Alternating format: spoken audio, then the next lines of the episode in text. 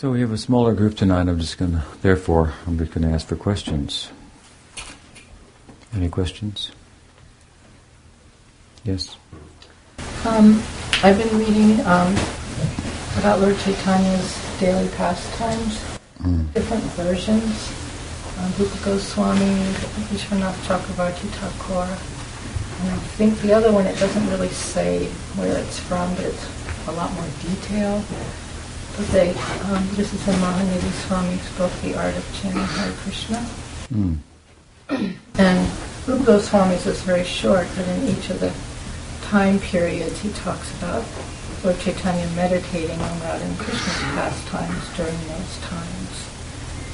So I was wondering, like, when he's meditating on Radha and Krishna's pastimes, is he seeing himself as Radharani or Krishna or both? Or is he remembering his pastimes as Radha and Krishna?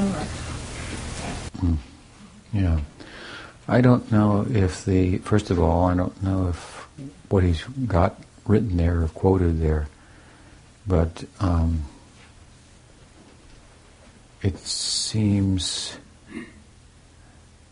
doubtful to me that Rupa Goswami has actually written something about the Eightfold Daily Pastimes of Chaitanya Mahaprabhu.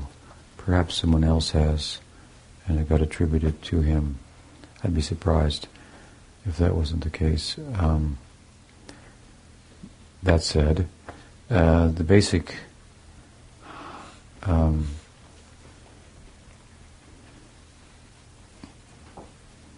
idea of Chaitanya Mahaprabhu's eternal Leela, as, as I've often said, it's sometimes referred to as Sadhaka Siddhabhumi. So it's the land where siddhas are enacting the drama of sadhakas.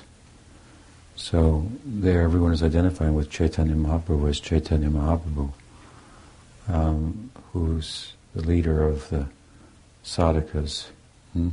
the best devotee of Krishna.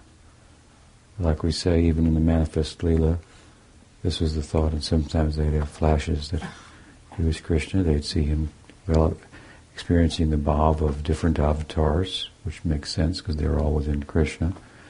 And of course, there was the famous drama that he performed. He took the role of Lakshmi.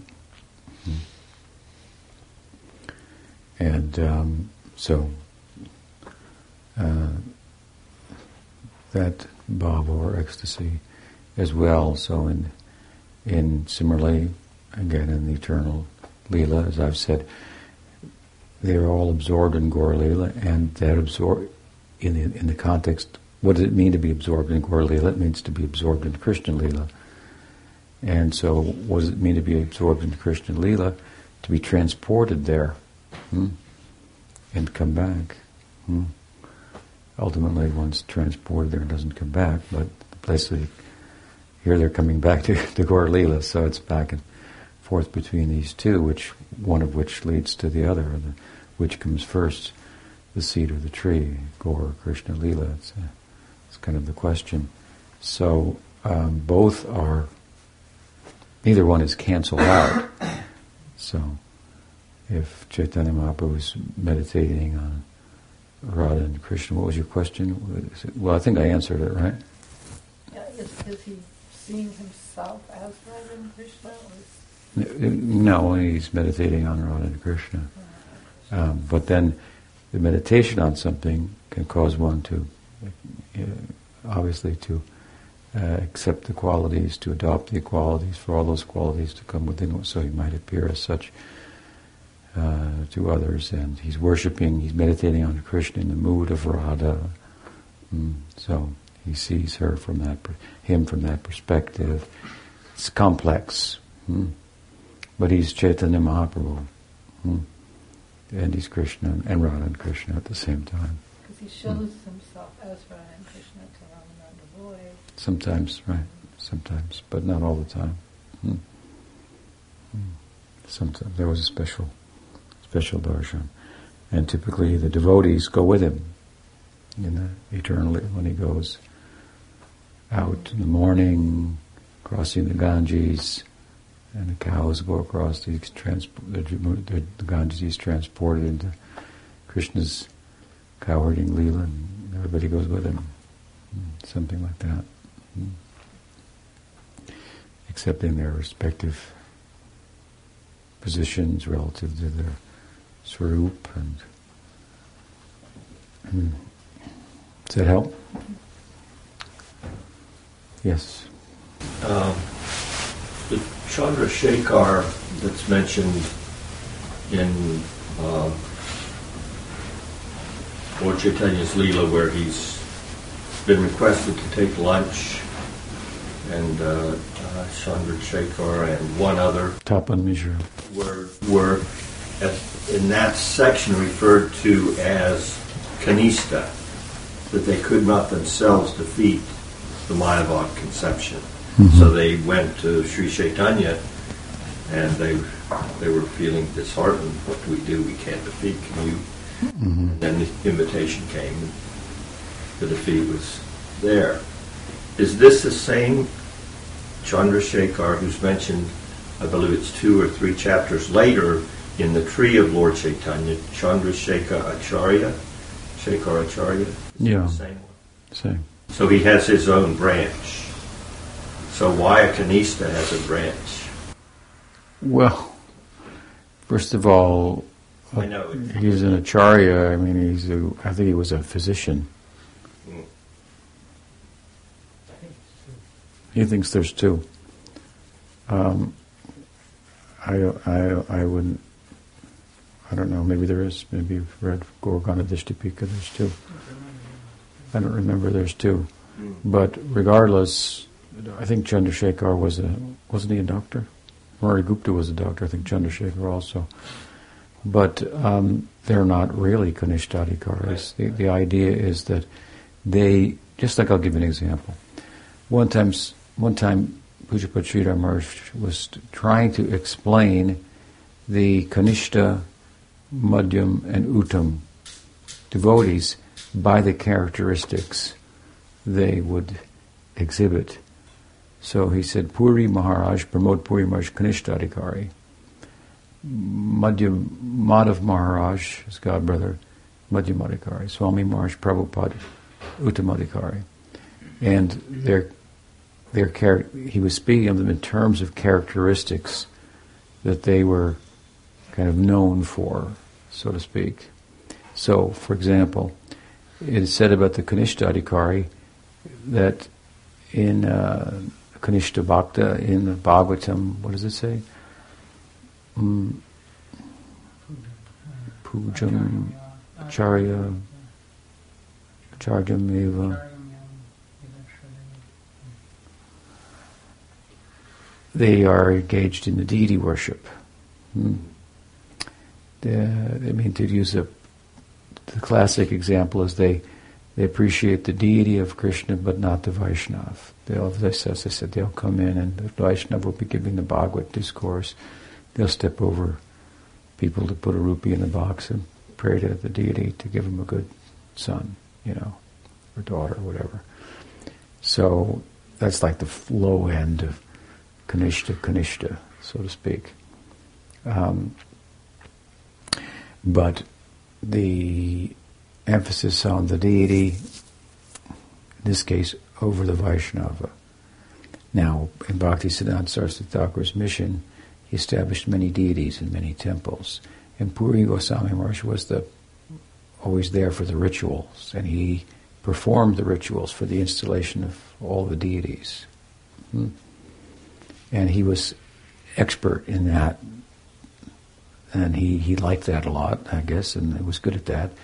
There's other things he did too. Of course, he was also an editor in the in the in the um, I think for the Gaudiya, Nadia Prakash, for the Gaudiya, and wrote many articles there and so on and so forth. But this was a one particular characteristic of his that he brought out, Sridhar that corresponds with the basic description of the Kanishta devotee. Madhav Maharaj was engaged in a lot of preaching over temple worship. He pretty much liked to do deity worship at his own. He told me that he, he has his own Govardhan Shilas, and he told me he, I painted them blue, and he laughed. and I painted them blue, and he chuckled. So, um, in Puri Maharaj, after the departure of Bhaktisiddhanta Saraswati Thakur, he ended up attaching himself in some ways to Madhav Maharaj's Math. He lived in Maharaj's, Madhav Maharaj's Math, and Madhav Maharaj was going out and, and, preaching and making new devotees and very active in that way. And Puri Maharaj was, was, was not, comparatively. Hmm. Um, so he said, Madhav Maharaj, Madhyamadikari. And then he said, Swami Maharaj, which was Prabhupada's sannyas name, uh, Uttamadikari, because the measure of his preaching and outreach was so extraordinary, hmm, and so forth. So, uh, that said, one, after the departure of Sridhar Maharaj from the world, who was who, she, who Puri Maharaj held in the greatest um, had the greatest regard for. If you just mentioned his name, he'd fold his hands and start to shake. If you showed his picture, he would bow down, and and um, and uh, he, he, considered Sridhar Maharaj his Siksha Guru, and um, he was also very reverential towards Prabhupada in, in due course when he understood Prabhupada. Um, and so when, when we were meeting him, of course, he had understood Prabhupada's contribution in Sridhar Maharaj's and he didn't consider himself, he didn't, he once came to, to uh, Vrindakunj, Paramadvaiti Maharaj's temple in Vrindavan, and he saw his picture, this picture of Sridhar Maharaj and Prabhupada, and then saw his picture, and he thought, what's my picture doing there? That shouldn't even be there. Was his uh, attitude. Um, and he, you know, he was very had a beautiful voice too for kirtan. So that at near the time of the passing of Bhakti Siddhanta Saraswati Thakur from the world, he asked that the song of Rupa Goswami, of Narottam Thakur, Shri Rupa Manjari Pada, a song where Narottam Das kind of pledges his allegiance to and expresses his faith and aspiration, a faith and an aspiration to follow in the footsteps in the bhava of, of Rupa Manjari, Rupa Goswami's Siddha Rupa, Siddha Deha. It's a famous song. And so Puri Maharaj began to sing, and then Prabhupada Bhaktisiddhanta stopped him and said, let him sing, Sridhar Maharaj sing. And uh, Sridhar Maharaj didn't have a sweet voice for kirtan comparatively, but the implication was that that Saraswati Thakur felt that Sridhar Maharaj had deep, deep realization on the subject that he was um, entertaining and, and, absorbed in. So it was, a, it was a big thing for the God brothers and all assembled there, and they thought, oh, Guru Maharaj has, has indicated that Sridhar Maharaj has uh, some some realization. They, they thought he had, he, he had gave him entrance into Rupa Manjari's camp. Sridhar said afterwards, but I was thinking, though, he's placed me at the gate. Bhakti Rakshak. Rakshak means protector. Hmm. So I'm, he says, he's placed me at the gate and I'm not letting just anybody in, he used to say. So um, at any rate, he was, was acknowledged by his god brothers that, he, that Saraswati Thakur had indicated that he had a deep realization, and, and Puri Maharaj really, really, really took that to heart. Hmm. So as I say, he had deep regard for him his whole life. Every year, for his when his Vyasa Puja was celebrated, the Vyasa Puja was celebrated, and Sridhar Maharaj was honored. Puri Maharaj would come to the Math and give a lecture glorifying him and so forth. Hmm. So he was very much attached to him. And uh, so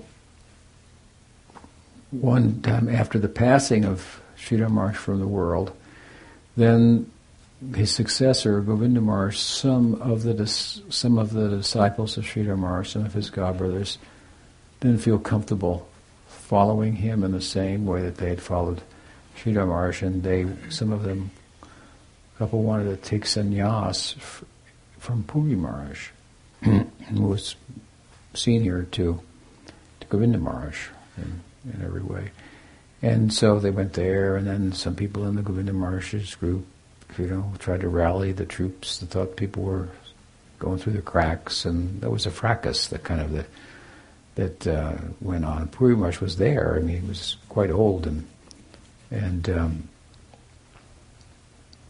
he was over hundred at the time, and um, but it was going on between the disciples in the different groups. I don't know what what Govinda Maharaj's involvement was, but um, at any rate, at one point, some of the disciples in Chaitanya Saraswati Math under Govinda Maharaj, they were trying to, I, I, guess they were trying to kind of, uh, you, you, know, a new, a new, a new su- successor is there, and so they were trying to shore up the, the group and faith in Govinda Maharaj, so they made some exaggerated statements and efforts to do that, and it was a concern for them that people were, were leaving, and maybe that indicated that Govinda was, oh, he is very qualified. So this is the kind of thing that was was going on. I wasn't involved at all. Uh, and so, but at any rate, at, one point, some of the disciples of Sridhar Maharaj said that that Guru Maharaj, Sridhar Maharaj, has said that, that Puri Maharaj is a Kanishtadhikari. Hmm. And therefore, why should you go there? He wanted Govinda Maharaj to be a successor. If he wanted a Kanishtadhikari, you know, then he would have picked Puri Maharaj. So they said that, you know. So this entered the ears of Puri Maharaj's disciples, and they became outraged at such. But it's come to this, you know. And so they told Puri Maharaj that they are saying that Sridhar Maharaj has called you a Kanishtadhikari. And of course, Puri Maharaj said, Sridhar Maharaj has given me some adhikar, some, some standing in bhakti. Oh, um, so he was showing himself, he wasn't doing it in a calculated way. He was showing himself to be the most qualified person and, and, and to be an uttamadhikari by the way he responded to that. In a similar way in which he responded to Bhakti Bhaktisiddhanta's stopping him from chanting and asking Sridhar Maharaj to chant. He didn't become envious of Sridhar Maharaj or angry or anything. He was so he's very exalted uh, personality. But again, describing, trying to give us a, you know, an example hmm, um, to that would illustrate the that which is often identified with these different stages of development, Kanishta, Madhyam, Uttam. Um, at one point, said to him, Primers Kanishta So, in the context, excuse me, of the Leela, then I think Prabhupada wrote that hmm, somewhere. You have to you have to harmonize that with Narottam's statement, Goranger Gorimane all the associates of Chaitanya Mahaprabhu are Kanishtadikaris. For that matter, in Vrindavan, everyone is a Kanishtadikari. Nanda Maharaj is a Kanishtadikari. Yashoda is a Kanishtadikari. yeah, they're worshipping the deity, but their mind is somewhere else. they're worshipping Shaligram Nrsimha in their home, but their mind is on their child, and, and so on and so forth. So, something like that, that kind of Ganesh We, we want to be like that. So um, they exhibited certain qualities that, and then I guess it's like you, you say, they were there, Tapan Mishra, Chandrasekhar in Benares, where there's no devotees, and the Mayavadis were speaking Mayavad philosophy, and and um, and they even criticized Chaitanya Mahaprabhu when he came there, because Chaitanya Mahaprabhu came and he had a reputation following him. He was a sannyasi, but he was going everywhere doing kirtan, singing and dancing, and these were not typical activities of a sannyasin who was uh, sannyasi is a limb of the Gyan Marg. It's not a limb of the Bhakti Marg. Hmm. It's a bit art- kind of an artificial adaptation in the Bhakti Marg, Chaitanya Mahaprabhu adopted sannyas for a particular purpose, an external purpose, really, for sake of dissemination in a sector, in a society where the sannyas uniform would bring attention and regard, and and so he would be more readily listened to. Something like that was the idea. Hmm. Um, you take the renounced order of Gaudiya Vaishnavism established by Sanatana Goswami, which is a, which was a white cloth and um, same mantra that we give the sannyasis, but uh, the the conduct of the the for lack of a better word, Babaji, I, Yati, uh, Tyagi. I don't think the word Babaji is used in Sanatana Goswami's um, uh, Hari Bhakti Vilas, but he had renounced order. They wore white, short cloth, and uh, and um, and they were different in their conduct from the sannyasis. For example, in other missions, lineages, and so forth, who would be by their saffron uniform out in, if you will, in the public view. I'll give you an example of what I'm talking about. One time, Bon Maharaj, Bhakti Hriday Bon Maharaj, a well-known disciple of Bhakti Siddhanta, the first, I think, to go to go to England and, and Germany to try to preach. Um, he told Sridhar Maharaj after some point, he said, you know, I've been sannyasi for a long time, you know, done a lot of preaching. Hmm? And so I think I'm going to accept the Babaji Vesh and just do bhajan at this point in my life. So he was looking at the Babaji idea, and it was characteristic of what people in the Babaji Vesh were doing, Babaji dress. They were chanting, um, at least 64 rounds a day and more contemplative, more of a classical contemplative type of, of lifestyle. Maybe they would they would hold Bhagavad discourse and so forth amongst themselves and other devotees, but they weren't going out in, into Calcutta, you know, into Delhi, or thinking of going to America or anything like that. Which were, these are the ideas of Bhakti Siddhanta and his sannyas order that he created and he kind of looked at the Christians coming into India with their missionaries and the Ram Krishna mission with its missionaries. That Vivekananda was the first of which, so to speak, um, who went on his own to America, and then he established the Vedanta Society, and he had sannyasins and and so forth. Um, so he looked at these different models, and he wanted to follow the advice of order of Bhakti Vinod to organize the preaching and so forth. And, and so for that, he created a sannyas order. It would stand out in the public's view in the same way that Chaitanya Mahaprabhu did and bring attention to Gaudiya Vaishnavism, uh, bring attention to, to the modern public and uh, the sannyasis would be invited, you know, they would, they would ride to the Kumbh Mela on elephants. Hmm. They were the Rajas, okay? the kings of spirituality, like the Shankars, the, the, the sannyasis in the Shankar lineage from the four Maths of Shankaracharya, they, they'd come on elephants. There'd be a huge hoopla when they came, you know, of attention and so forth. But if some Gaudiya Babaji walked there, nobody even noticed him. So Bon Maharaj, anyway, that's just play out the point. He said, I think, you know, I've been sannyas for so long. I've traveled, gone to England, this, that, and other thing, Germany, you know, all over, India, established some Maths and whatnot. I think I'm going to retire from that and just uh, be more, lead a more contemplative life. So he told us Sridhar Maharaj, Sridhar Maharaj told us the story. So Bon took off the sannyas vesh and he put on the, the Babaji vesh and then he, then he, well, if you're a sannyasi, you get to ride on a train, you know, or fly on a plane. Hmm to go somewhere.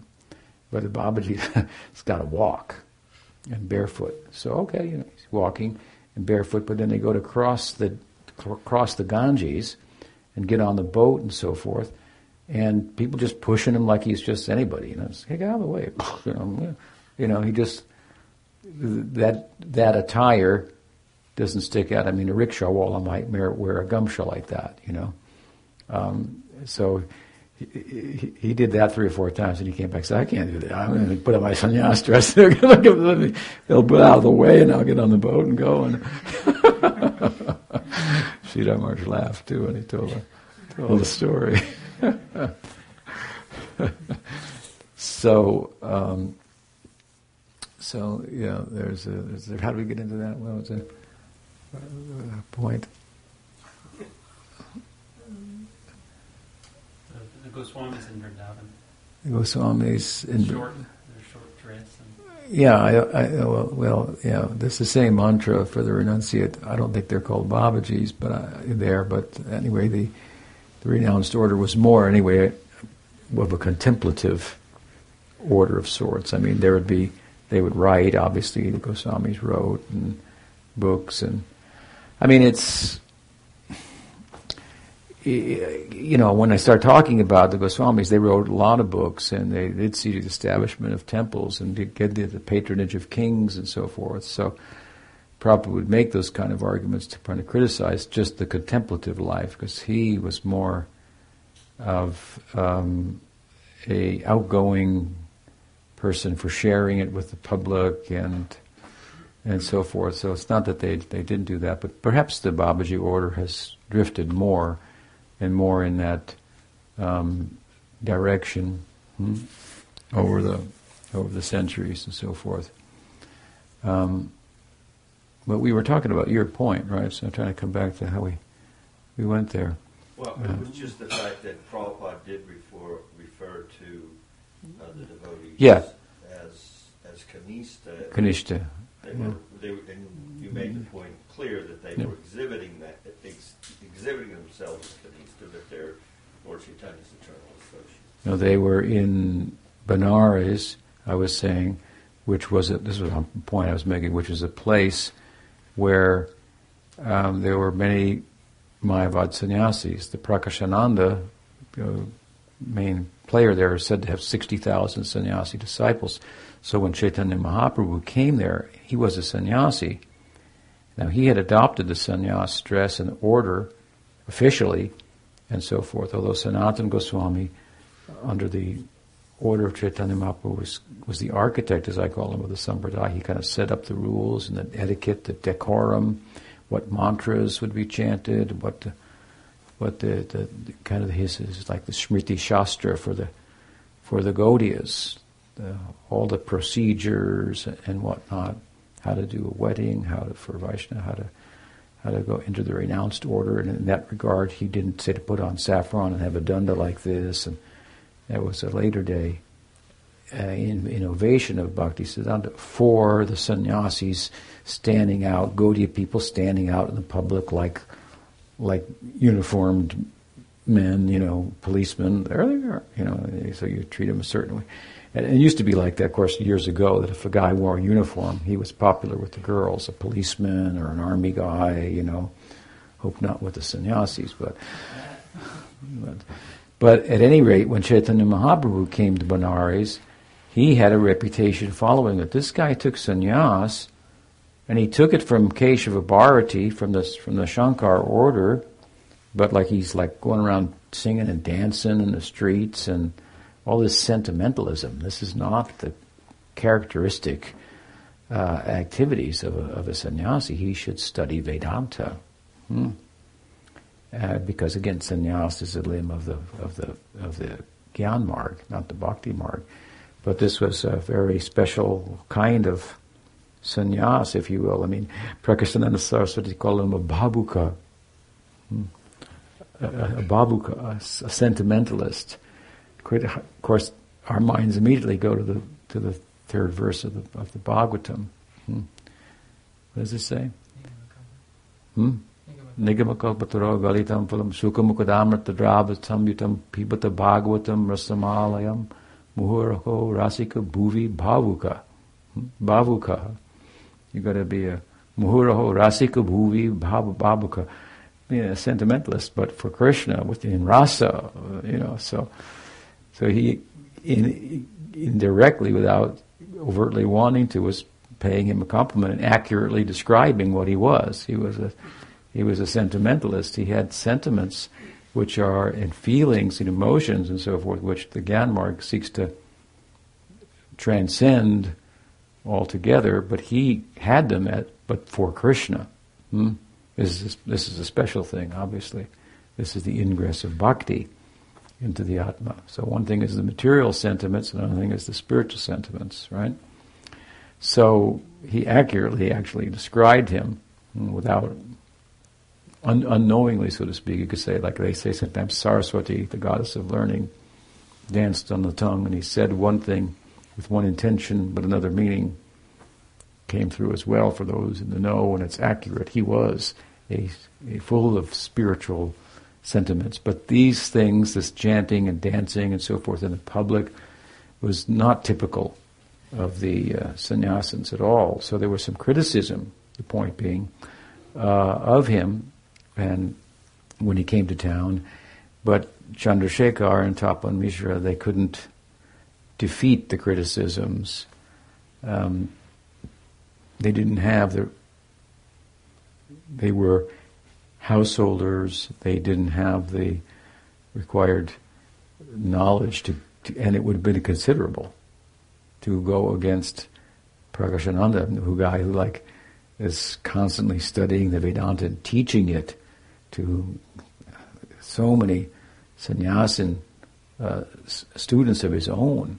These guys are heavy when it comes to knowledge. One time, I'll give you another example. There was a, a Ma- these Mayavadis, May- Mayavadis in particular, they they they study everything. I mean, that's their. they just have a real penchant for that. So they they study all the different paths. They study Gaudiya Vaishnavism. So there's one guy came to Vrindavan to speak, Mayavadi, sannyasi, real Mayavadi sannyasi. Now they have these neo Mayavad, neo Advaitins. That's, that's, that's another thing, but this is a real heavy character, and he, and I think, he, yeah, he, he, he gave it. Anyway, gave a lecture somewhere in Vrindavan, and and, and um, was a really good lecture on Gaudiya Vaishnavism. And Puri Maharaj said, "Oh, he knew that guy," and he said, "Yes, he knows the philosophy better than we do." and he's in my body, you know, so it's, it's all wasted. He's, he's useless. He doesn't put it into practice, but Mm, he knows the knows the theory. So we should know the theory. As I say, we should use our head to soften our heart, let it go in the heart, and bring about a change and so forth. Mm. That, uh, so to defeat them is you know it's not easy. You know you can sit and preach to the choir and defeat Mayavad philosophy. You can read the points that Prabhupada makes, that Baladev makes, Baladev Vidyabhushan in his Gita commentary, that Vishwanath Chakravarti Thakur makes, Prabhupada was particularly trying to present a um, commentary on the Gita that would refute Mayavad. He himself, I think, penned the verse characterizing him as he saw himself externally nirvishesha sunyavadi paschacha desatarne gauravani pacharane. Namaste Saraswati Devi. So, the follower of Saraswati coming to the Western world, preaching the words of Lord Chaitanya to eradicate Mayavad and Shunyavad, hmm? voidist and um, um, Advaitin kind of uh, monistic uh, notions of ultimate reality with Gauravani, the words of Gaur, Gauravani Prachadane, by preaching the words of Gaur. Hmm. Uh, so, um, um, you know, he, he, does that in his commentary. But if you, if you ever go read Shankar's commentary, he's got all the points. he's got ways he interprets the verses and uh, and so forth to make make his points. You know, it's uh, it, the Gita. I used to think differently about the Gita. You know that it was it was only exclusively about bhakti and about uh, uttam bhakti and ultimately about braja bhakti, and I and that's true. But uh, thinking like that, I used to not appreciate the, the Gita commentaries that led to other conclusions. But later I realized, well, actually, it, it, it lends itself to this is what it's really saying. That's the furthest reach that it goes. But its excellence is that it lends itself to be explained also in different ways and to help people, for example, socially. Per- perhaps, like Gandhi would quote the Gita in a social or political context. And um, you know, India was rep- repressed by a foreign nation at the time, and he used the Gita to help uh, free the people from that kind of uh, political oppression. Hmm? So it's it's not the highest thing, but it's uh, it's it's it's uh, he was a great person. Prabhupada used to criticize Gandhi at times because Gandhi had no philosophy. You know, you know, philosophy has to be tight, and if you read Gandhi, it's like over here one thing, over there it's another thing, and you know, so contradict himself. So he wasn't really a, a philosopher, but he was a great man of great uh, determination and power and and um, character and so forth. Um, but people would misunderstand him to be a spiritual leader and, and had he, whose understanding of the Gita was, you know, the understanding or something like that. So on that basis, Prabhupada would criticize him. But once in, I think in Agra, there, uh, he was, there was this, he was with one of his disciples and the statue of Gandhi was there and Prabhupada went down, bowed down to Gandhi. And then he got up and said, "Don't tell anybody." And so, on, on some, you know, he wanted to teach one thing, but on another level, you know, of course, he appreciated it. Now the devotees would just just trash Gandhi all the time, you know. But I mean, that, I, anybody with a little common sense could see he was an extraordinary person. There are things to learn from him. I mean, his dedication to the mission that he had if we had such dedication to Gaudiya Vaishnavism, the point being that Gandhi had to the Swaraj, the liberation of India from, am I right? From political oppression and uh, the non-violent, you know, commitment he had to that. It's, it's, a, it's, a, it's a, you can learn something. You can be inspired by that. You know, you can take the quotes of Martin Luther King. Martin Luther King, you know, he had a personal life that would be questionable from a from a monastic point of view, and even from a householder point of view. Hmm? Um, but boy, he's got great quotes, you know. I mean, great, great. Wrote some great speeches, you know, or and uh, and he was committed to, to, relatively speaking, a great cause. It took a huge amount of courage, and he died for it. You know, so I find it inspiri- inspiring because I translate it and you know and, and, apply it in relative to the path. But as you advance, you can you can appreciate you know this speech, that person, this song, even you know, and you'll see it all from a Krishna conscious point of view, so that the Gita lends itself to many different interpretations. Is really it's it's he Swayam Bhagawan. The, the Gita is, is Swayam Gita, you know, or whatever, the Swayam Shastra. You know, it's uh, it's Gita Upanishad, so it's it's the Shruti even, hmm? and uh, and so inside of Krishna, all other conceptions are there. Is the idea? Used to say consciousness means Krishna consciousness because. Just like light means sun, really all the light in the world comes from the sun. The moon's light is reflected, and the sun causes the clouds, and the clouds have lightning, and you know, so forth, get electricity, and so on, and so, so consciousness means Krishna conscious. So, just different degrees of it. Yes. Uh, we were making the point of, of how effective the Vedantins and uh, Mayavadis are explaining.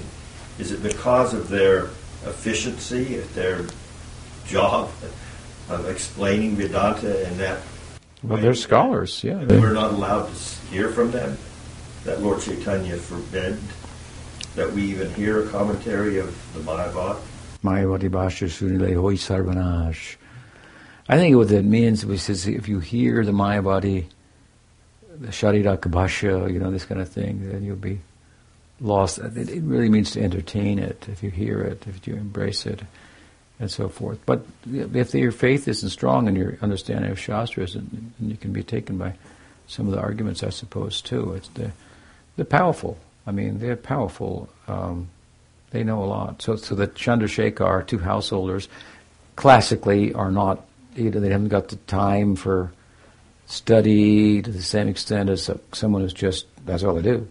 Hmm, study and meditate, contemplate the sounds of the Upanishads and, and, uh, and so forth. So, um, so typically, then Chandrasekhar in, in, in, in, in Tapan Mishra were sent by Mahaprabhu, isn't it, to, to Benares. They were wondering, what are we doing here? You know? And of course, they were they were the devotees, so Chaitanya Mahaprabhu could have some devotees to stay with when he got there. But they couldn't defeat them. They, they, were, they were very much disturbed by the criticisms that they were hearing that, oh, he's a sentimentalist, the sannyasi. He should come here and join us and we can teach him Vedanta. Hmm. And so they would register when Mahaprabhu came. And he heard, they heard these complaints. They would register them with Chaitanya Mahaprabhu. Hmm. And of course, by Mahaprabhu's but but they couldn't defeat him. So they were typically they had faith, but it was tender and it wasn't tempered, hmm, as steel would be tempered by heat and made stronger. Their tender faith was not tempered by knowledge of the Shastra. And Shraddha means, in Bhakti, Shastriya Shraddha. Faith in the argument, in the revelation, in the teaching that comes down and so forth. So they were lacking in that, and so they were in the Leela, the context of the Leela, they were Kanishta like, like the father and uh, uncle of Raghunath Das Goswami. Hmm? But there are so many of them, Kanishta It's a Leela. So, and there's the sannyasis, like Keshava Bharati, and, they would all regard them, and they consider themselves just Kanishtas, and the sannyasis were very, so so in that sense, they were hmm, in, in the context of Leela, but they're eternal associates of Chaitanya Mahaprabhu. So anyway, this, of course, as the story goes, then they they they told Mahaprabhu they're saying these things about you, and he said, well, you know, cares for them. And then by Mahaprabhu's own arrangement, as the Antaryami, Paramatma, one Brahman came and said, invited him to come to would have lunch with the sannyasis or something like that. I don't think he took lunch with them, but he came came, they invited to their association. He would only take his meals with the devotees. So, so then he, then he, then he went. And, and what did he do? He, he sat down where the sannyasis would enter into the assembly and their feet would be bathed because they would all walk barefoot. And if you were going to go inside to a temple, for example, um, or any place of assembly, then you you used you can see it still in Vrindavan in some temples. So outside the temple, there's a pump, a hand pump for washing your feet before you go into the temple. hmm And so Mahaprabhu stood, sat himself down there, and he washed the feet of sannyasis as they were coming in. Prakashananda said, "We're the one we invited here. What are you doing there?" And then they saw they saw in him, in his person the Brahman effulgence that they were trying to enter into. Hmm. They saw like an aura emanate from him of Brahman, and they were just dazzled by that on the one hand, and his humility on the other hand. Hmm. That he sat to the place for washing the feet. Hmm. He said, "Please come. Don't sit there. Come. It's." And by this, by this, he had t- created he created a teaching moment, so that they were like off balance, so to speak. Then Mahaprabhu explained Vedanta to them, hmm. very nicely. That, that, story is recorded twice in Chaitanya Charitamrita, in the, in the Adi Lila in the seventh chapter, and then later in the Madhya Lila, at the end of the Madhya Lila. So it's, it's a very nice section where the basic Vedanta Advaita is dealt with by Krishnadas Kaviraj Goswami. Through his pen, Mahaprabhu was speaking. And so he defeated them, and of course then Chandrasekhar and Tapan Mishra were, yay! And uh, I figured that the, they had attached themselves to a Bhagwat, the person Bhagwat, even if they couldn't read the book Bhagwat, study it and become scholars. They were okay. They were serving the person Bhagwat in the person of Chaitanya Mahaprabhu. Yes. Can I go to another question? Yeah. Um, we've heard recently, within the last year, a uh, reference to something attributed to Srila Bhaktisiddhanta Saraswati, where he says that um, we should never think that at any time there is not Sadguru available on the planet, and such a thought is atheism. And then we've also read Bhakti Rakshak Sridhar Dev, some of his talks referring to a time that the current is underground. I'm, and right now in the dialogue we're in today, uh, a little bit, this question's come to my mind how to reconcile those 2 Mm-hmm. Because I'm hearing some people even now are saying that the current is going underground. And Mhm. I see that as soft ritvikism, and I'd like to know how to deal with that current of thought. Well, of course, the Gita says that at times the teachings are obscured. Evam parampraptam imam rajashya vidu sakalena mahata yoganashta yoganashta prantapa. Hmm. And I come, he says, to the parampara. This is the way it's been explained um, to reestablish that. Hmm. So I think that, but but that's it. I think that what Bhakti Siddhanta Saraswati Thakur is saying is that the, that the sincere soul um, will never lack uh, guidance, hmm, and it will be available, and um, and seek and and and, and you'll you'll find, or um, we can say that uh, such persons are available but then again, they may be uh, not very visible. That's also possible. Hmm? Um, you take during the time of Bhakti Vinod, it's not that there weren't any great souls, but they weren't very visible. Hmm? Bhakti Vinod then became very visible and created an outreach that went, you know, even beyond India and so forth. But that doesn't mean that there weren't other great souls there at the time, but they weren't. I mean, Jagannath Das Babaji wasn't known by anybody in Calcutta or. Um, so, um, also, I think that Bhaktisiddhanta Saraswati Thakur's statement is one that's similar to a statement that Bhaktivinoda Thakur made. It's different, but it's similar in the point, I think, that's being made, and that is that Bhakti Vinod once said that, that in Kali Yuga, people will give more respect to the previous acharyas. Hmm. In other words, they'll think Prabhupada was great, you know. After Prabhupada's gone, he's got many people that say that Prabhupada's great, hmm, and at at the at at the expense of saying uh, that anybody else is is great, which is kind of what you're talking about. So Bhaktivinoda said this was a, was a problem. It means, what it really means is that Bhakti Vinod was experiencing that.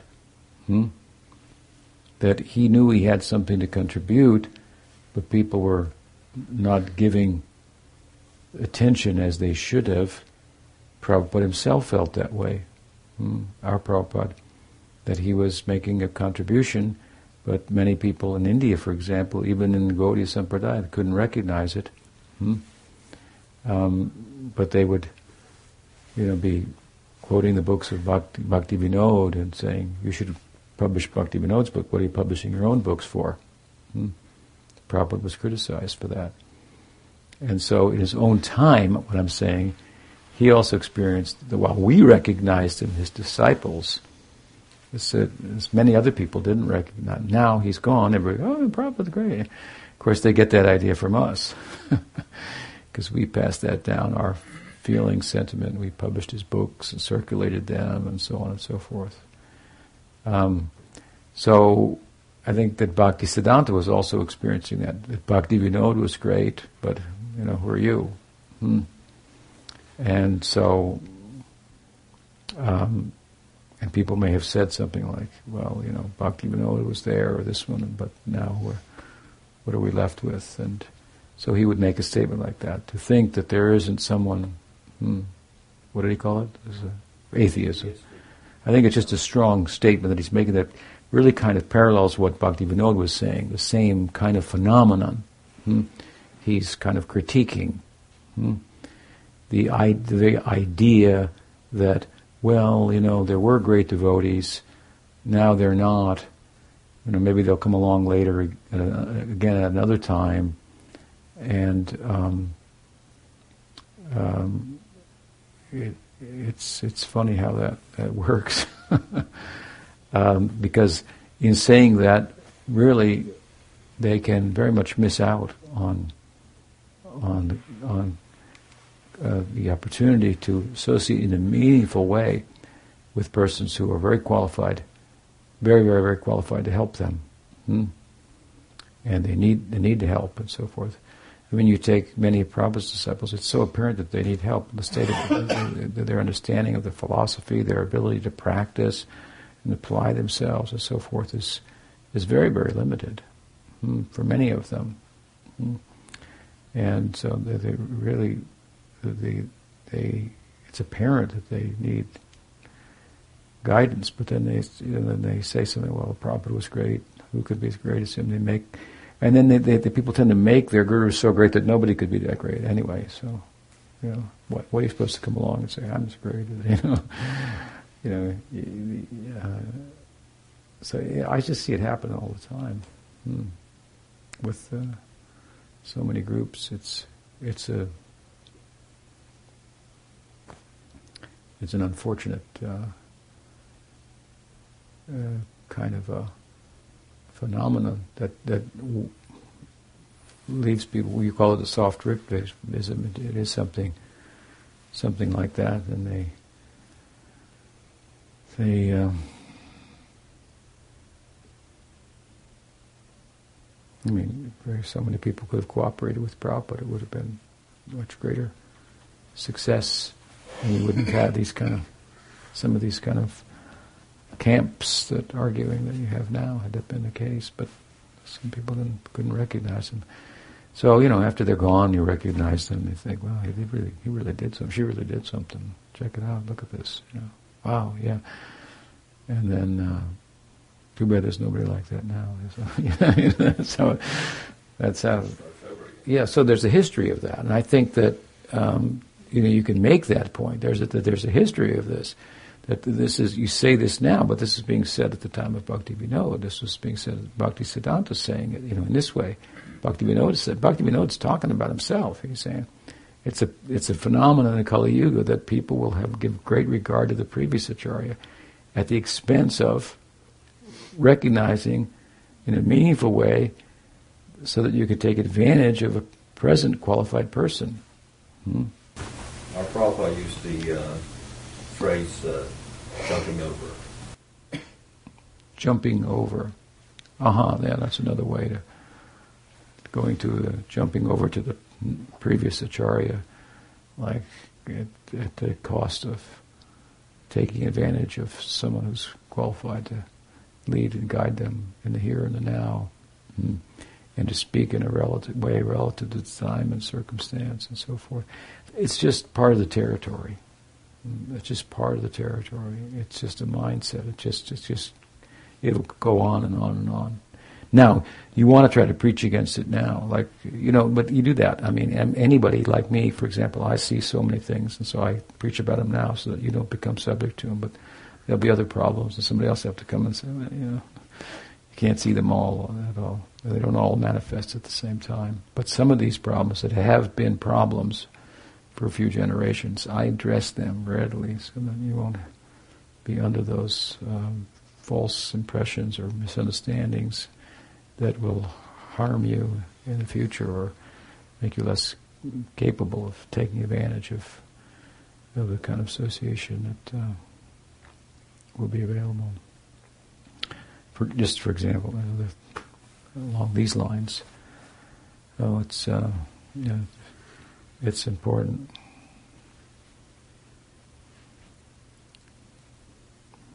And so what? It's a process, right? So the, so then they say, well, you know, Prabhupada was great, you know, and um, meanwhile, what did he really give was the process. So as long as I can just give you the process, and the process can take you, I don't have to be great. Um, it's really the process that's great. Hmm. Of course, if you're not great, you can't really give the process either. That's the thing that's missed in that. You can't really, you don't really understand it. The, the more, the more advanced you are, the more you understand what the, what the process is, you know, what the teaching is.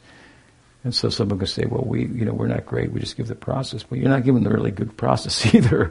You're giving it full of misunderstandings, and uh, and you may. I've seen it in the name of giving the process to people they're initiating people in some squatters I've seen this into Vaishnava aparad, conceptions that I think are the part of the philosophy. Hmm?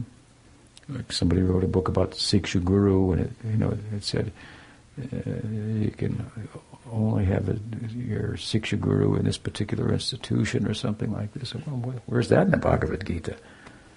I mean, you know, it could, could come from anywhere. Is the point, and and we're supposed to go there if, it, if we, we're called and we find uh, you can't confine Krishna. He's only supposed to come here and so forth. So then they, this is the process, right?